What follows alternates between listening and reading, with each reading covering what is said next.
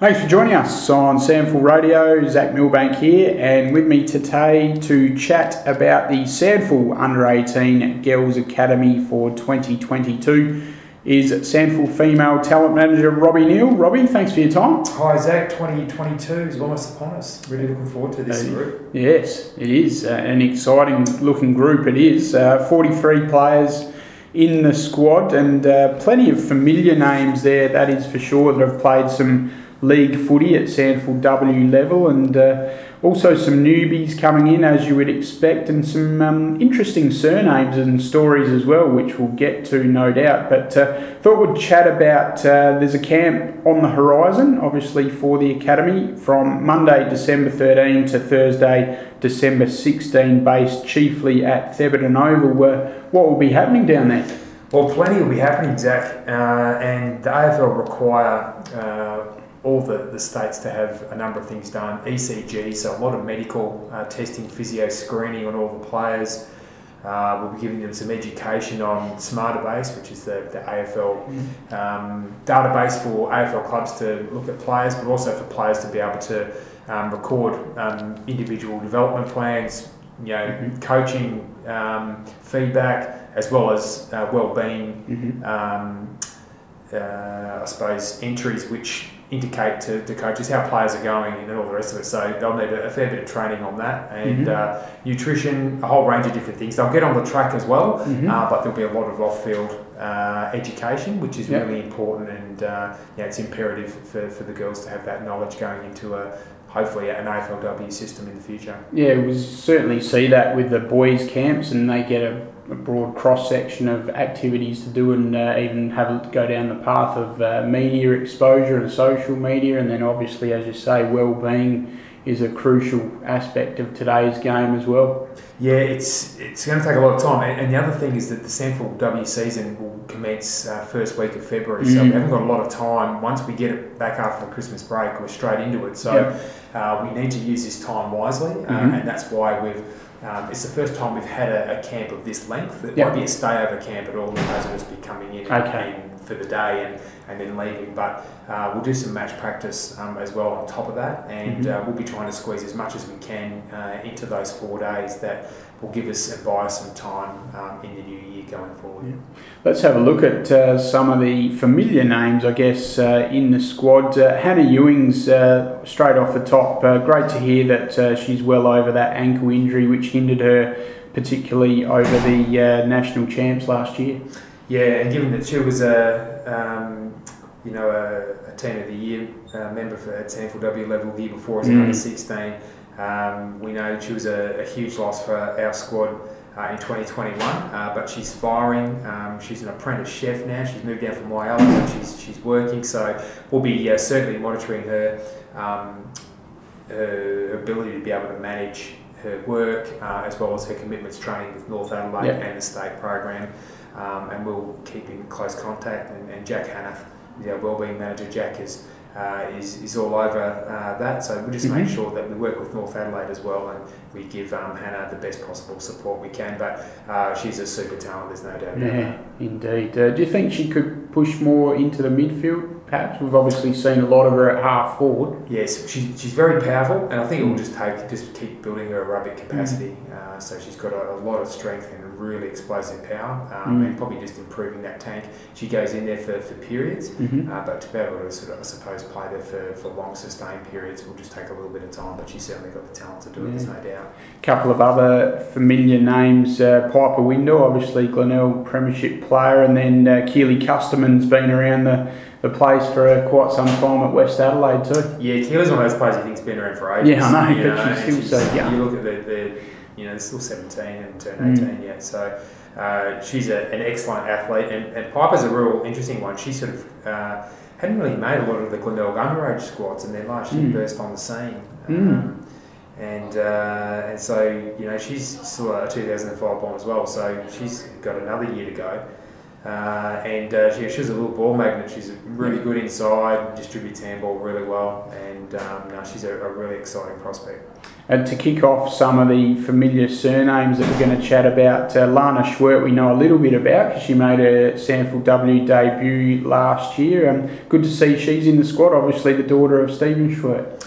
Yes, absolutely, and she's a, a really good athlete as well. Lana and tough as nails. She she likes body contact. Her brother Ethan's in the in the Norwood um, system uh, mm-hmm. as well. Played some reserves games as well as coming through the underage uh, program as well. And uh, I do see her dad from time to time down in the cafe downstairs um, working with the SACA. So, mm-hmm. uh, but Lana's is wonderful. She's got really good experience, and uh, she's uh, one of these players. She can play a real role for your team, tackle up forward, or I think she could even play as a, as a small defender. I think going mm-hmm. forward as well. She's that competitive.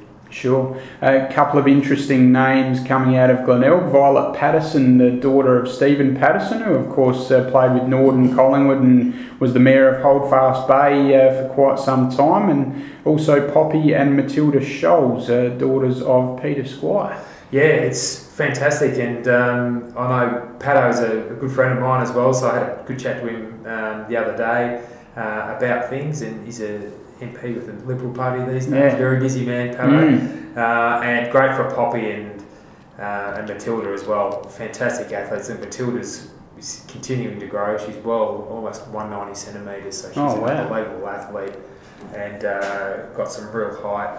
Um, attending Scotch College down there, and, and Poppy's also, and both very good netballers as mm. well. So um, it's great to have them in our footy system, definitely. Excellent. What type of player is Violet?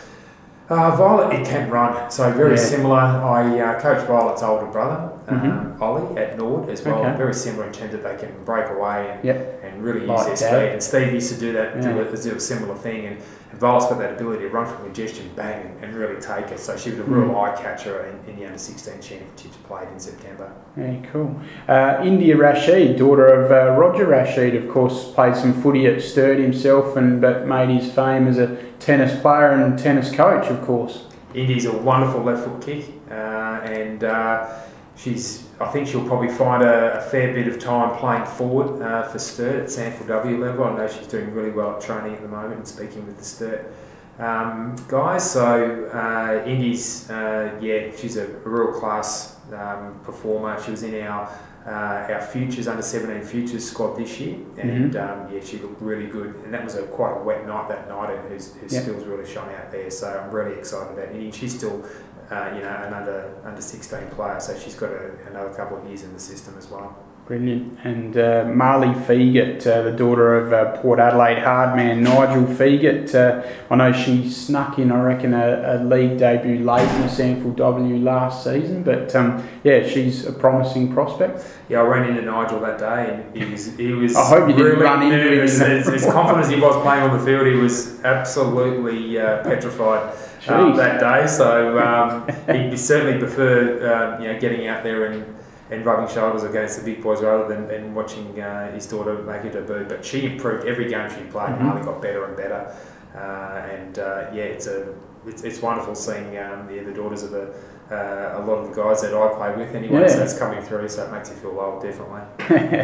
uh, now, the sad story I guess we need to touch on uh, Lauren Young, unfortunately, uh, injured her ACL at training. Um, how, do you know the circumstances? How was it? Pretty innocuous? Yeah, it was. I think it was just. Um, I think it was just in a, in a collision, um, mm. and just a hyperextension of, mm. of her knee. So pretty simple um, quite painful for her. Okay. Um, and I had a, a, good chat to to both Lauren and her parents at the SA Sports Awards recently. We, we had, and she was a mm. nominee for um, for a category there, uh, given her wonderful year that she yeah. had.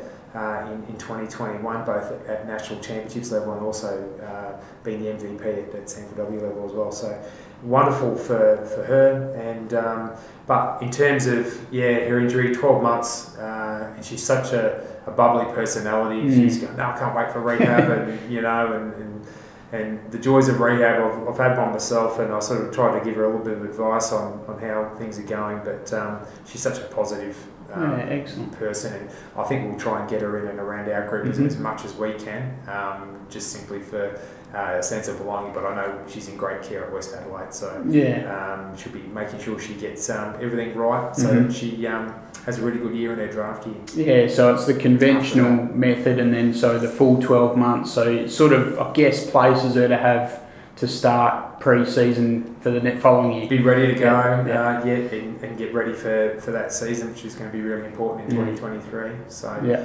Uh, and uh, yeah, she'll have a, a busy year that year, obviously at SANFL W level, and obviously her draft year in, in, uh, within our state program, and hmm uh, and uh, hopefully she yeah she'll she'll certainly um, be a good chance to be on a list after that. yeah. We certainly look forward to seeing her progress and uh, fly with the Bloods in that final year that she'll have. Um, the coaching staff nice and stable, um, with obviously Timmy Weatherald continuing as head coach and uh, Bill Economou his assistant. But we've also got Craig Lum, Jason Rivet, and SANFL's very own Beck McMahon on the panel too. Yeah, great to have Beck back um, from maternity leave, and uh, and Emma Sampson was is the one who's, who's moved out of our system. She's moved Mhm. into the Crows Yeah. system now, so it's a, a wonderful um, path that, that Emma's been able to take. hmm um, coming through the female coaching academy overseen by Dave Reynolds here at the SANFL and and uh, she's moved forward. So it's a great opportunity for Sambo so we're, we're absolutely thrilled for her but um, also great to have a partner in crime Beck um, in uh, in with us as well. So um, yeah a really stable group um, and they've, they've got a, really good feel for, for the players that um, we have our um, that we've I suppose accrued from our SANFL clubs within this academy And runner Robbie Neal in the Fluoros. it's pretty hard to get me out of the pink Zach. So um, someone's got to do it. So um, you know, it's uh, it's a good job to be in and around the players, Mm. um, and uh, I, I really enjoy it on match day as Yeah. well as doing all the other things. Can get a bit hectic when Yeah. you're in the pinks and you're doing other things, putting in results, etc. Yeah, but yeah. Um, yeah, it, it makes things uh, really manageable. It's probably one less person we have to take on Mhm. tour. So Yeah. uh, you know, you have to be able to multitask these Yeah. days. So. Indeed, you do. Thanks very much for your time on SANFL Radio, Robbie, chatting about the SANFL Under 18 Girls Academy for 2022. That initial list of 43 players, uh, great to see it released. Thank you, Zach. Pleasure.